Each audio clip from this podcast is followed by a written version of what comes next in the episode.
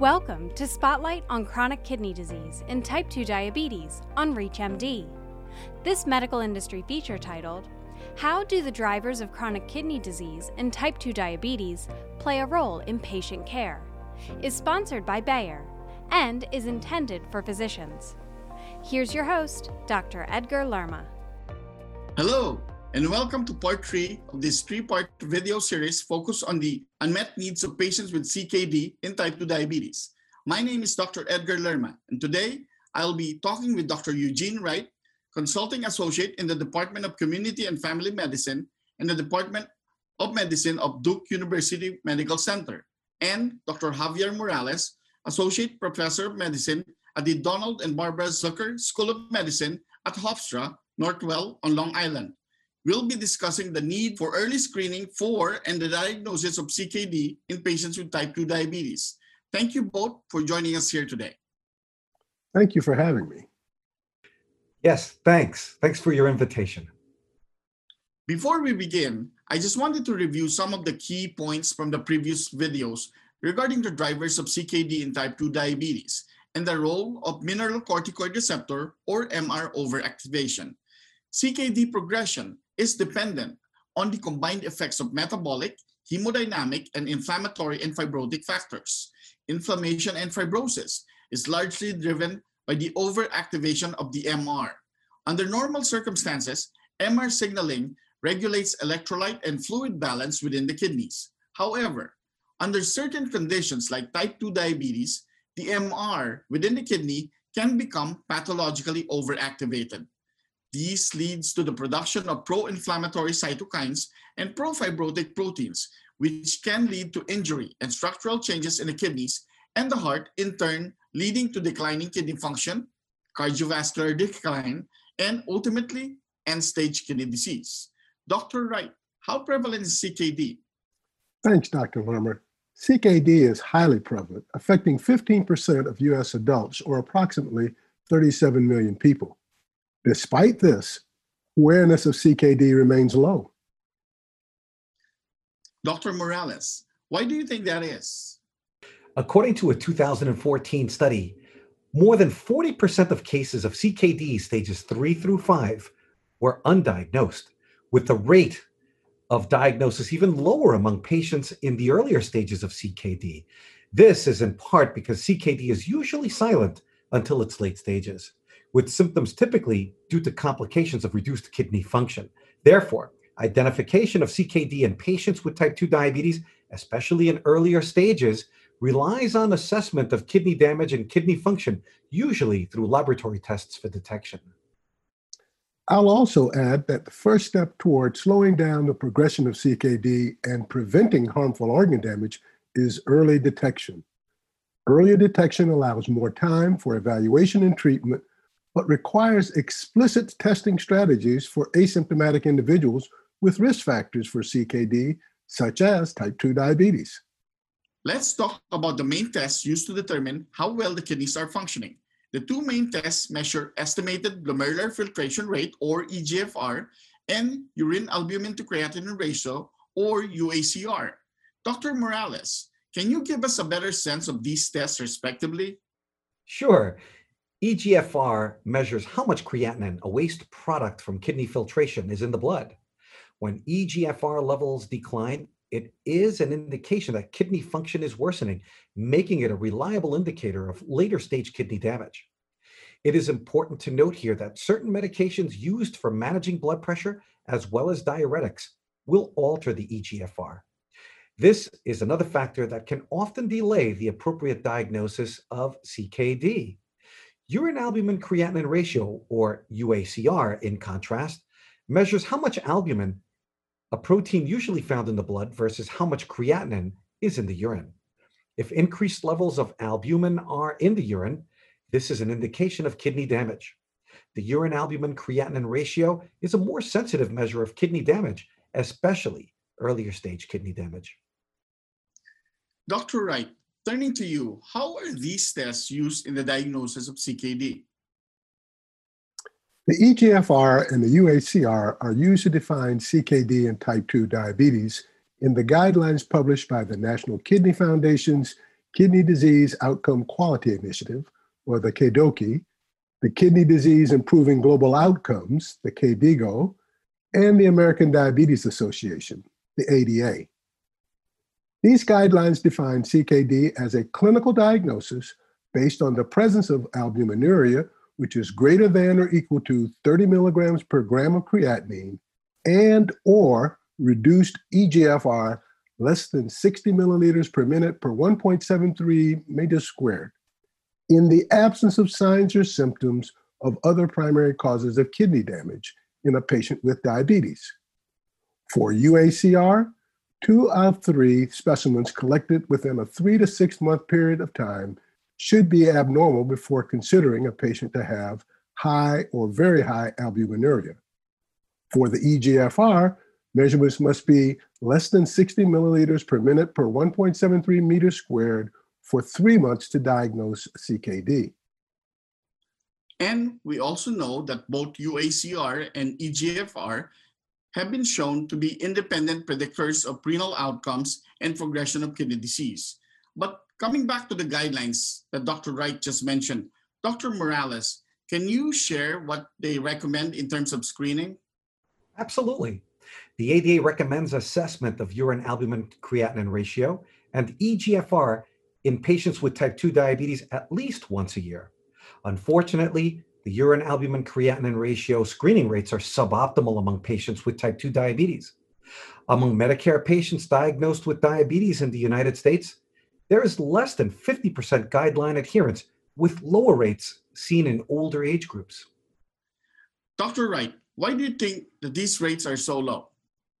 There may be some logistical issues with albuminuria screening, including urine collection instructions, the requirement for specific urine cups, or an inadequate patient recall system when patients don't bring a urine sample.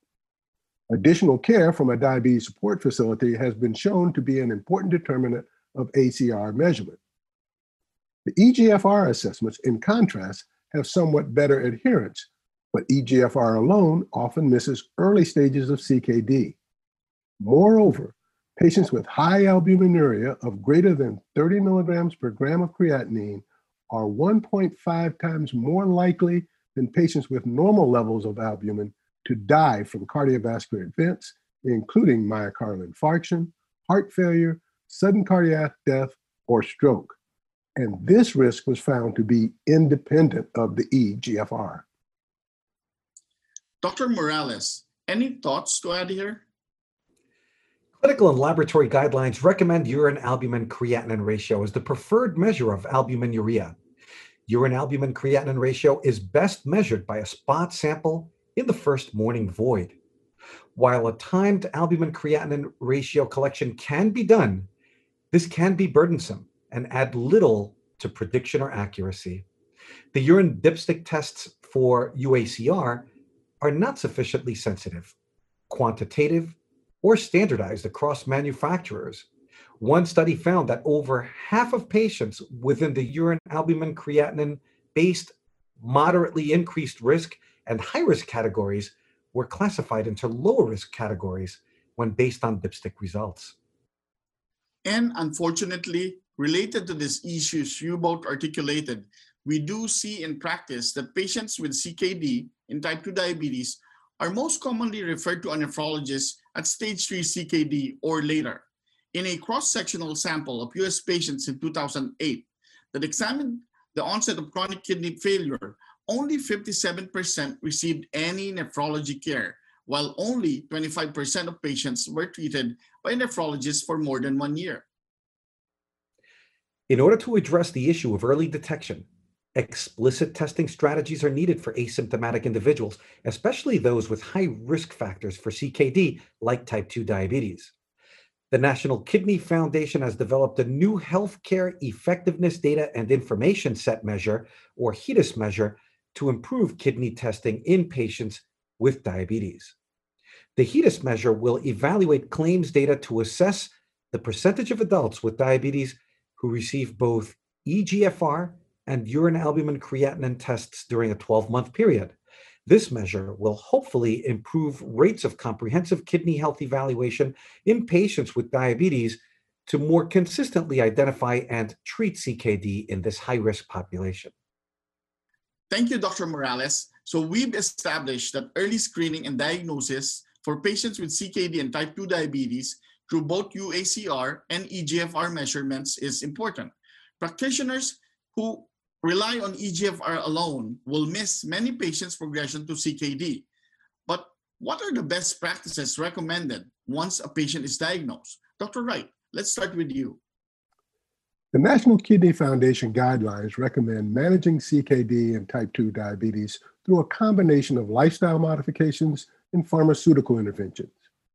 Lifestyle modifications are a part of a multifactorial risk reduction strategy that can include smoking cessation, a healthy diet, and exercise, and weight loss among those who are overweight or have obesity.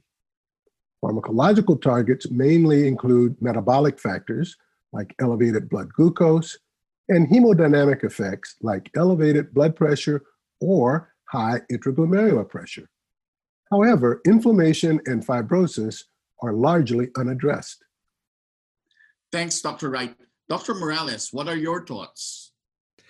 The KDIGO 2012 Clinical Practice Guideline for the Evaluation and Management of Chronic Kidney Disease recommends that in people with CKD and diabetes, glycemic control should be part of a multifactorial intervention strategy addressing blood pressure control and cardiovascular risk. The ADA and the European Society of Cardiology also recommend optimization of glycemic control and blood pressure control to slow decline in kidney function. But we both know that even when blood pressure and blood glucose are controlled, patients still progress. In patients with diabetes, hypertension, and albuminuria, treatment with an ACE inhibitor or ARB is recommended. Despite these recommended treatments, even when optimized, Patients with CKD and type 2 diabetes remain at high risk of developing end stage kidney disease and cardiovascular complications. Just to add to what Dr. Morales said, advancements in glucose and blood pressure control have made important gains in reducing type 2 diabetes complications. This is especially true with regard to cardiovascular events. Despite these improvements, however, Patients with CKD and type 2 diabetes still face a substantial risk of CKD progression. It is very important for patients and healthcare professionals to recognize that even with well controlled blood glucose, or A1C, and blood pressure, many patients still experience CKD progression. And as Dr. Lerma had mentioned before, CKD progression is dependent on the combined effects of metabolic, hemodynamic, and inflammatory and fibrotic factors. However, in the current treatment landscape, inflammatory and fibrotic factors are largely unaddressed. Inflammation and fibrosis in the kidneys can lead to declining kidney function, cardiovascular decline, and ultimately end stage kidney disease. Before we close our discussion today, are there any additional takeaways you want to leave our listeners with for managing the drivers of CKD in type 2 diabetes? Dr. Morales, I'll start with you. Thanks, Dr. Lerma. CKD and type 2 diabetes is currently managed by lifestyle modifications and by pharmacologically targeting risk factors such as hemodynamic and metabolic factors. Even with A1C and blood pressure control, there remains a risk for CKD progression. Thank you, Dr. Morales. And Dr. Wright, you get the final word. Well, because early stage chronic kidney disease is usually asymptomatic, explicit laboratory tests are required for early detection. Early detection facilitates the appropriate diagnosis and treatment of chronic kidney disease. So it is very important for all patients with type 2 diabetes to be screened at least once a year with both the UACR and the EGFR. Thank you both for your time today, and thanks to our listeners for joining us for the final episode of this three part series. If you have not already, be sure to check out the previous episodes focused on understanding the drivers and the cardiorenal connection of CKD in type 2 diabetes. This program was sponsored by Bayer. If you missed any part of this discussion, or to find others in this series, visit reachmd.com slash chronic kidney disease. This is ReachMD, Be part of the knowledge.